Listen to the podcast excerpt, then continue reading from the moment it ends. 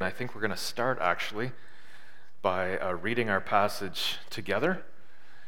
And what we find in our passage is that the people of Israel stood for the reading of God's word. So we're going to do the same. We're going to start at the very end of chapter 7, actually, the very end of verse 73, and we're going to read most of uh, chapter 8. So would you stand with me as we read the word of God together? The very end of chapter 7, verse 73. When the seventh month came, and the Israelites had settled in their towns, all the people came together as one in the square before the water gate. They told Ezra, the teacher of the law, to bring out the book of the law of Moses, which the Lord had commanded for Israel. So on the first day of the seventh month, Ezra the priest brought the law before the assembly, which was made up of men and women, and all who were able to understand.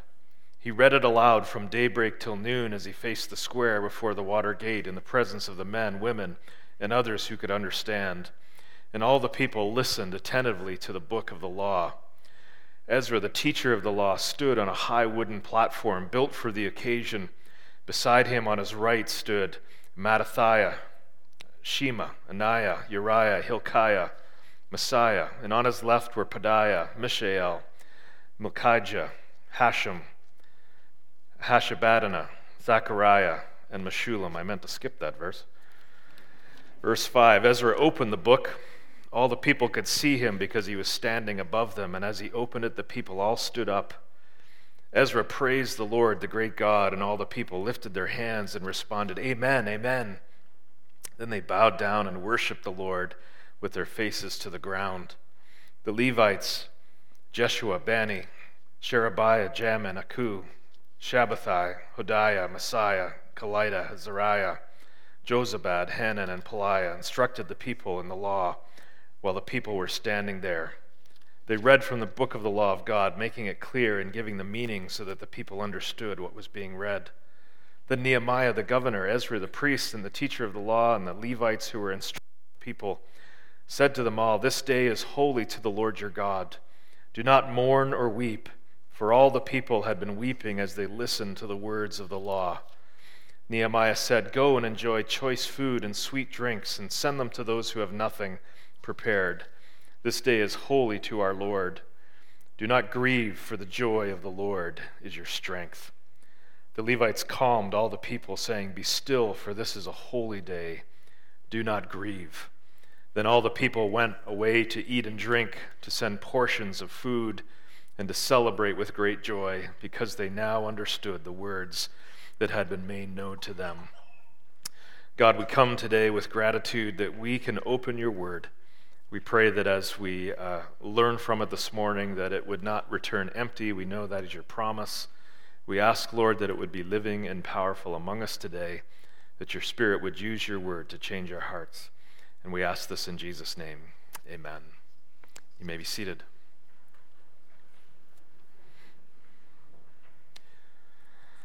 Three things I want us to see from this passage this morning. The first is this that God provides His word, or we'll say it this way the provision of God's word. After decades in exile, the people return. They rebuild the temple, they rebuild the city walls, and then they begin to rebuild their community through the Word of God. And after all of these decades, the Word of God was still present, it was still available to them. So in verse 1, we see the people telling Ezra, Bring out the book of the law of Moses. And then we see that that's exactly what happens. He opens the book, Ezra opens the book in the presence of all the people. We see in verse 5, he opens the book, and all the people could see him as he stood on that platform, and all the people stood. The, the Word of God was still there. And not only was the Word of God there, but God had raised up Ezra and the Levites to be the teachers of the law. And this is the way God is. God has always, in His providence and His sovereignty, ensured that His Word is available to people. It's really the story of creation in the very beginning. God is a God who speaks, and He spoke creation into existence. That's an important point to understand. God is a communicating God. He said, Let there be light, and there was light. And then He created human beings who were made in His image. And so God is a communicating God. We are communicating people. And God's intention was that, that we would have this dialogue between Him, the Creator, and us, the created. God spoke to Adam and Eve and he explained to them, This is what I want you to do. I want you to, to be my overseers, be my representatives in this beautiful world that I have made. God spoke. But then we come to Genesis 3 and we find another voice in the garden, the voice of Satan. And he begins to question the voice of God. He questions the words of God and he convinces Adam and Eve to disbelieve the words of God. Did God really say? And of course, God had said, You shouldn't eat of this certain tree, this certain fruit. On the day you eat of it, you'll surely die. Did God really say? And Satan's great victory was getting the people that God had made to disbelieve and disregard God's word.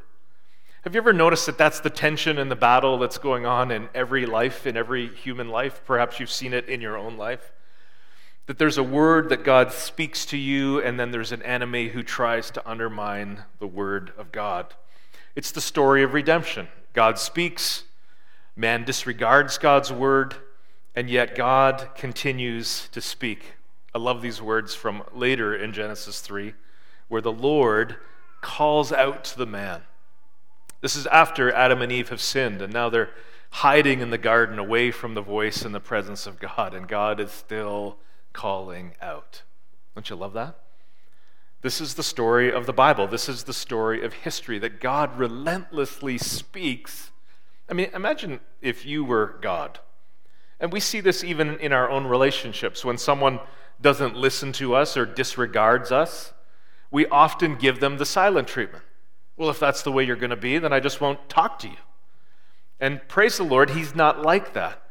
That even when we disregarded, disobeyed, disrespected his word, God continued to speak. And that's the story of redemption.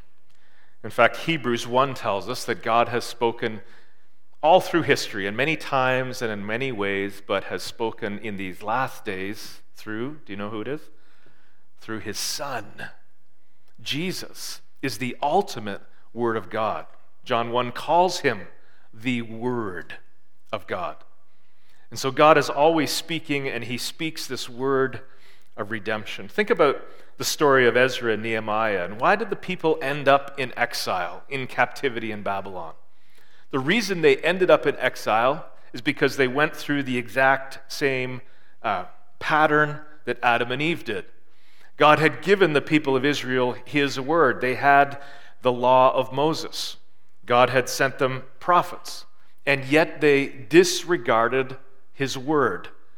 And they began to worship other gods, and they stopped following the commands of God, and they stopped following the worship of God and offering the sacrifices of God. And it led them to a place of destruction, just as it did for Adam and Eve, just as it does for us. When, as human beings, we disregard God's word, it's His word that makes us thrive, that allows us to be all that God meant us to be. And this is the story of Ezra and Nehemiah. God is bringing them back from that place of destruction, and He's going to use His word now to bring a greater restoration. It wasn't just about the temple, it wasn't just about the city walls. His people needed their hearts restored by His word. God loves to provide this word.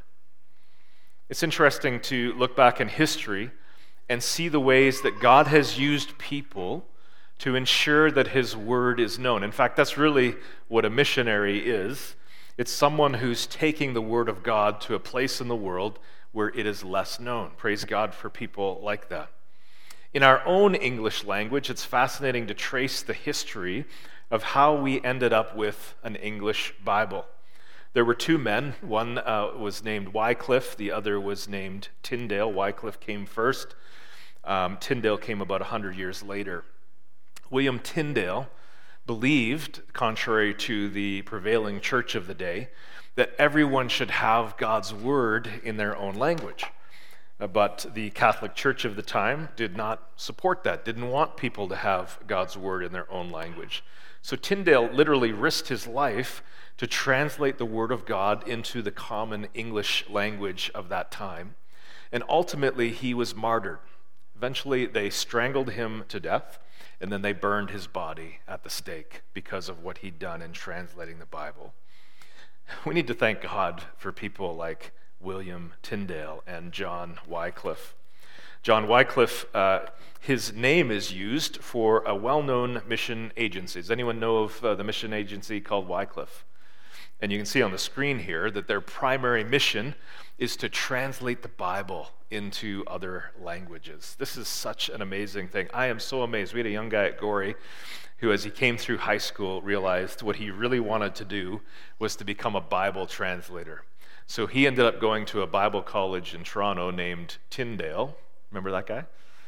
And now his, his goal has always been to work at Wycliffe, to go somewhere in the world where a, a language group, a people group, doesn't have the Bible and to translate that. So this is fascinating because many of these uh, people groups that don't have the Bible, they don't even have their language in writing. They don't even have an alphabet. So we've followed, uh, I know here, we've followed ethnos missionaries or new tribes missionaries over many years.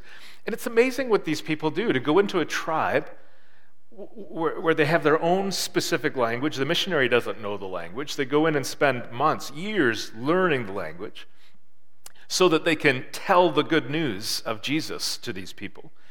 But as they're doing that, they're also learning to write that language. No one's ever written it before, there's no alphabet. Those people don't read and write their language, they just speak it.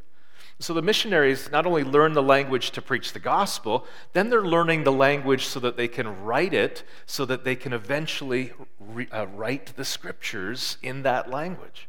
So they teach the people the gospel, and then they teach the people to read their own language, and then they give the people the Bible in that language. I cannot imagine a more difficult task but God has raised people up to do this, and hundreds and hundreds of missionaries around the world are doing this work today. Young people, if you're trying to, older people, if you're trying to figure out what to do with the rest of your life, this couldn't, I, I can't think of a more noble thing than this. To be a, a, an instrument that God uses to bring His word to people that don't have it in their own language. This is the heart of God always providing his word, relentlessly speaking to people who've rejected what he said in the past, but God, as a God of grace and redemption, brings his word to bear again and again. And that's what we need here today. So God provides his word. We see that here in the story. He raises up Ezra and the Levites to be the teachers of his law. The second thing we see in the story is the priority of God's word. I'm not sure why Nehemiah 8 takes place here. I'm not sure why this story doesn't happen sooner. Why didn't this happen when the first peoples returned uh, from exile? But, but here it is here. And what I love is in verse 1, it's not Ezra calling the people together and saying, okay, now you're going to listen to me read the, the scriptures. Now you're going to hear me teach the scriptures. No, it's the people. They told Ezra, the teacher of the law, to bring out the book of the law of Moses which the Lord had commanded for Israel. Uh, you you got to love that. This is the people of God collectively saying, We want to hear God's word. I've heard stories of this, of ethnos missionaries who are over somewhere in Papua New Guinea in the jungle, and some tribesman from another tribe, another language group, comes and says, We want to hear God's talk. This should be true of us. As the people of God, we should have this tremendous hunger to hear and to know, to read, to study, to be taught the Word of God. This should be true of us because the Scripture says that if we're followers of Jesus, we are to be disciples. We are to be taught everything that Jesus commanded his disciples, and we're to make disciples and teach them to obey everything that God has commanded. So here the people of Israel, for whatever reason, in this moment, are recognizing their need. I wonder if it, it, if it was chapter 5 that we studied last week when the rich people were taking advantage of the poor and charging interest and getting richer off the poverty of those who didn't have food. And It was, was it Ezra and Nehemiah saying, No, no, the, the scriptures say, let, let us show you here, scriptures say, don't do this. I showed you a number of scriptures from Exodus and, and Leviticus last week where the scripture said, Don't charge interest to your own countrymen, don't make slaves of your own countrymen. It was right there in God's law. Was that the occasion when the people realized we, we don't understand, we don't know what God has said? We need, we need you to teach us, tell us what the Word of God says. So, all of these people come together. I suspect there were literally thousands of people gathered to hear the Word of God. Uh, we see in verse 4 that a wooden platform had been built and then as Ezra begins to read, there's all these other officials with big, scary names standing on the platform with him uh, to represent the solemnness of the occasion, the, the seriousness of what was taking place there. This is the priority of God's word. Everyone was there, men and women. It says all who could understand. I assume that means children, younger people who were old enough to hear and understand what was being taught. They all gathered. And then Ezra opens the book, and we find that everybody stands up at the end of verse 5. Everybody stood up. There was a sense of reverence, of, of expectation for what was about to, to happen in that moment. This is the priority of God's word. I fear for us, and I mentioned this last week, that the Bible is so available to us in so many formats. How many Bibles do we have sitting on shelves in our homes. And we can go online and find English translations absolutely free to us. If you've never used Bible Gateway, you need to, you need to, you need to try that out. You can open Bible Gateway and choose from a, huge number of English Bibles, and you can look up words, and all of the verses from the Bible with that word will flash up on your screen. It's a tremendous tool.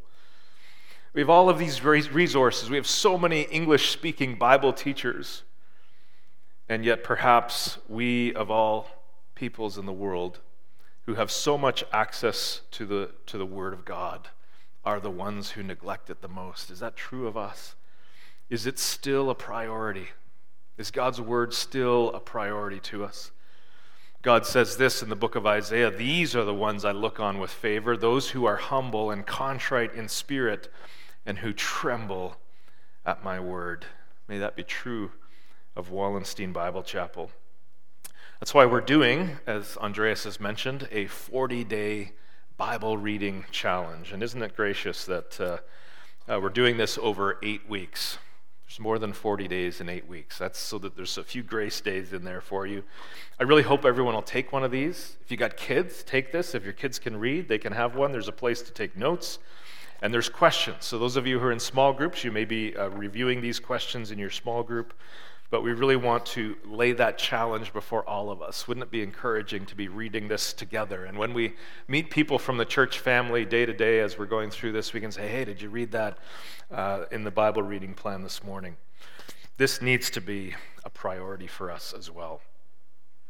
So there's the provision of God's word, there's the priority of God's word, and then I finally want us to see the power of God's word. Do you see what happens in this chapter as the word of God is read?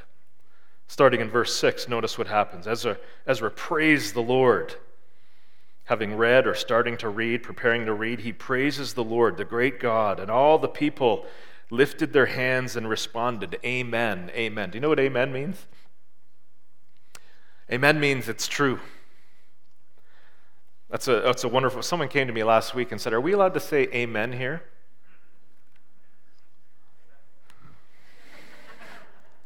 That Rick? It's, it's an interesting word because actually I looked up amen in Hebrew and it means it is true. And if you look up amen in Greek, it's the same word. It means it is true. And if you say it in English, it means it is true. And so, as God's word was read, the people of God could collectively raise their voices together and say, Amen. And yes, that is allowed.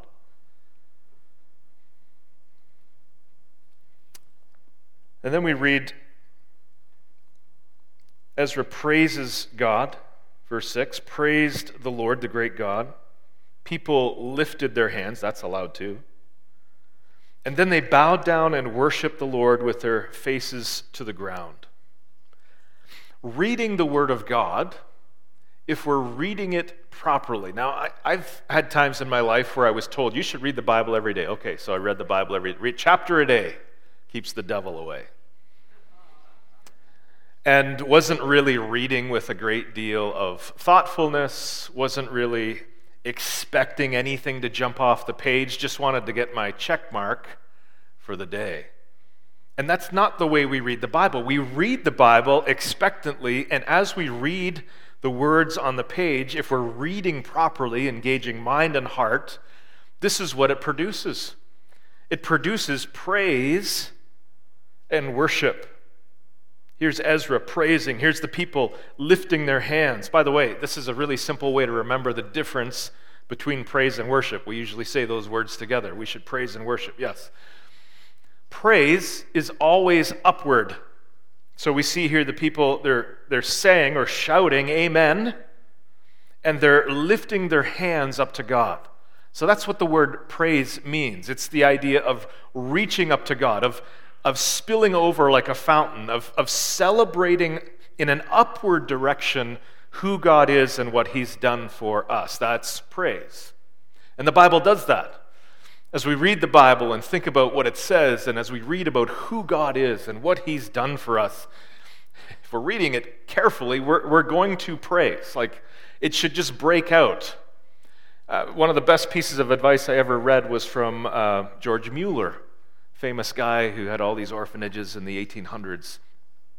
And what he would say is that he always read the Bible and prayed at the same time. He didn't take time to pray and then, okay, stop that, now I'm going to read my Bible. What he found was that his prayers flowed out of his reading. Prayers of confession would flow out of his reading. Prayers of praise would flow out of his reading. Uh, prayers of worship would flow out of his reading. Prayers of confession, thankfulness, all of these things would flow out of the reading of God's word. That's what we're seeing here. Praise is always a reaching up to God, a celebrating. Worship is always the other direction. Praise goes up, worship goes down. We literally see it. We see this so often in the Bible. Come, let us worship, the Psalms say, and bow down. And that's what we see here. That's what worship is. Praise, I go up. I celebrate God. Worship, I go down, face to the ground. This is reverence. This is humility before God. And that's what reading the Word of God will do to us. We'll, have moments of praise, celebrating who God is, what He's done. We will have moments of worship where we are on our face before God, where our hearts are deeply humbled, where we recognize our need to confess before God. That, by the way, is the next thing we see here. Verse 9 Nehemiah the governor, Ezra the priest, and the teacher of the law, and the Levites who were instructing the people said to them all, This day is holy to the Lord your God. Do not mourn or weep. Because that's what ended up happening as all of these hundreds, maybe thousands of people gathered and heard the word of God, is there was a collective cry going on. There was a weeping and a mourning you ever been in a maybe in a funeral or maybe maybe in a in a context of someone preaching and you hear the sniffles and you hear the soft murmur of weeping going on. And you could hear that throughout this crowd because as the people heard the word of God, they heard over and over again recognize that they had not been honoring the Lord. They had not been obeying the law of God. Remember what verse 1 had said? And the people call Ezra, teacher of the law, bring out the book of the law of Moses, which the Lord had commanded for Israel. So every verse that was read, it seemed like they were recognizing oh, there's a whole other thing that I've failed to do, or something that I uh, that that I shouldn't have been doing, that I was doing, and so there was this mourning going on. And there is a place for this. I know in our culture we're deeply aware of people that uh, and, and even believers who struggle with shame. There is a place for godly sorrow. We know that from 2 Corinthians chapter 7. Paul writing to the Corinthian church, and he references a previous letter, and he says, I, I know that I caused you sorrow, but there is a godly sorrow that leads to repentance. He says in, in that chapter there's a worldly sorrow, doesn't lead to anything good. So when we sorrow over something that's gone wrong in our life or a sin in our life, worldly sorrow is we wallow in, um, in self pity. Worldly sorrow is I'm so frustrated that I got caught. Worldly sorrow is, I don't like the consequences of my sin. But godly sorrow is when we reverence God, we recognize His holiness, and we bow before Him humbly as a God who redeems and forgives. And so we get low before Him and we confess our sins and we repent of our sins. There is a place for that. And that's what God's word will do. If we're reading God's word sincerely and honestly, there will be moments where we have godly sorrow. When's the last time that happened for you as you read God's word? That you were confronted, God's Spirit put his finger on an issue in your life through the word of God, and you felt that godly sorrow, that mourning, that confession and repentance It should be true. It should happen as we read God's word. But not only sorrow, but joy. And so the leaders here encourage the people this is a day of holiness, this is a day for joy as we hear God's word. And of course, the word of God produces this joy in us. Verse 10, that famous verse. Nehemiah says, Go and enjoy cho- choice food and sweet drinks, and send some to those who have nothing prepared. This day is holy to our Lord. Do not grieve, for the joy of the Lord is your strength.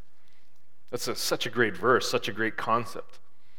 The power of our lives as believers often comes in the joy of the Lord, our positive influence on others towards Christ comes when we are able to be joyful in the Lord.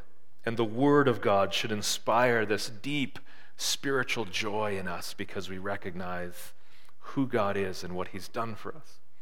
It's the Word of God that uh, assures us that we are followers of Christ, that we are safe in Christ. It's the Word of God that assures us of all the future hope and promises that we have. And those things can bring us deep joy. So it produces the joy of the Lord. Verse 12 All the people went away to eat and drink, to send portions of food, and to celebrate with great joy because they now understood the words that had been made known to them. This is the power of God's word to produce joy in our lives. It's the power of God's word to produce obedience. Of course, obedience is never a legalistic kind of thing when we consider God's heart, God's intent for his word. The Bible is not primarily a rule book that we are meant to keep certain commands and get our check mark for the day. It's, uh, it, it produces an obedience that unites us with God and with God's character. That, that's the idea here of the Word of God is as we read the Word of God, it's literally an extension of God Himself. The Word of God is not separate from God. It's not something that we worship separate from God. But it's also not something that we take away from God and say, well, God is here and God's word is here, and what we really need is God. We're not sure we need God's word. No, the word of God produces an obedience that unites us with God and makes us more like him. And that's what we see happening here. So as they're reading the scriptures, they realize, oh, it's the first of the seventh month. And they realize that's when we're supposed to be celebrating the Feast of Tabernacles, or some would call it the Feast of Booths. So that's what's happening in these uh, final verses of the chapter. Uh, they realize this is the time to celebrate. This is, a, this is an annual feast. And verse 16 says, So the people went out and, and brought back branches and built themselves temporary shelters on their own roofs. This was kind of an interesting feast, but it was meant to memorialize their escape, their leaving Israel and dwelling in the wilderness. It was a reminder of God's faithfulness and provision for them. So they literally they heard the command of God describing the feast of tabernacles and they said, "We will do it." So they encouraged each other and they all did this together and they made their temporary shelters and they celebrated these 7 days of this feast. Notice verse 17 the whole company that had returned from exile built temporary shelters, lived in them from the days of Joshua until the day the Israelites, until that day, the Israelites had not celebrated it like this. And their joy was very great. It produces obedience. And as I said, it's, a, it's an obedience that unites us with God. When we come to God's word, we come to God Himself. We hear His voice, we read His words. This is His heart, this is His mind to us. Why wouldn't we long to know God's word? It's God's word that unites us to Him. There are two major errors that many have made over the years when it comes to God's word. Uh, one is it's the error that the Pharisees made in the time of Jesus. They took the law of Moses and they, they scanned it, they, they, they searched it for any hint of any kind of command, and they pulled that out and they made a massive list of rules Jesus, of course, called them hypocrites. You're like whitewashed tombs. He said, The scriptures actually testify of me. They had completely missed the heart of God in the scriptures. This was legalism.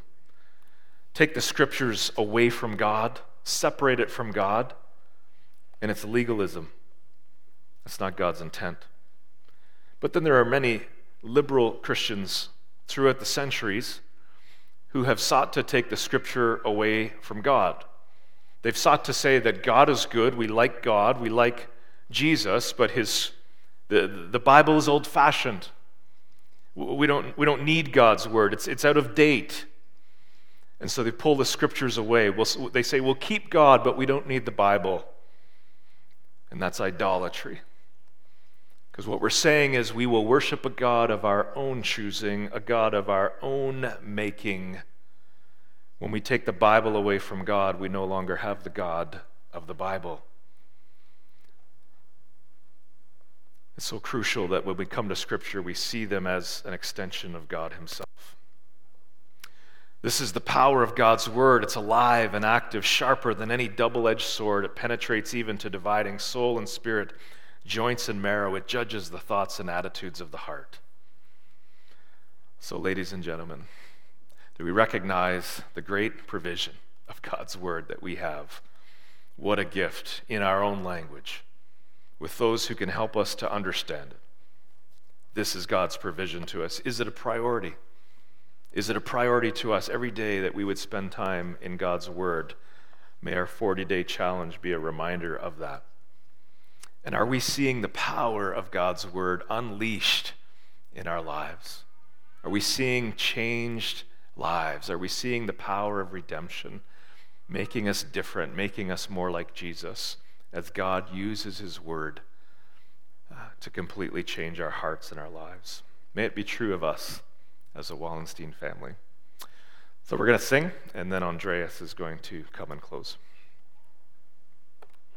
Father, thank you for this time this morning. Thank you for your word. Thank you for revealing yourself to us in your word, giving us your written word, and giving us, Jesus, your living word. And Father, I pray that you would create in us a hunger for your word and a hunger for passing your word on to those who don't have it. And we ask that in Jesus' name. Amen.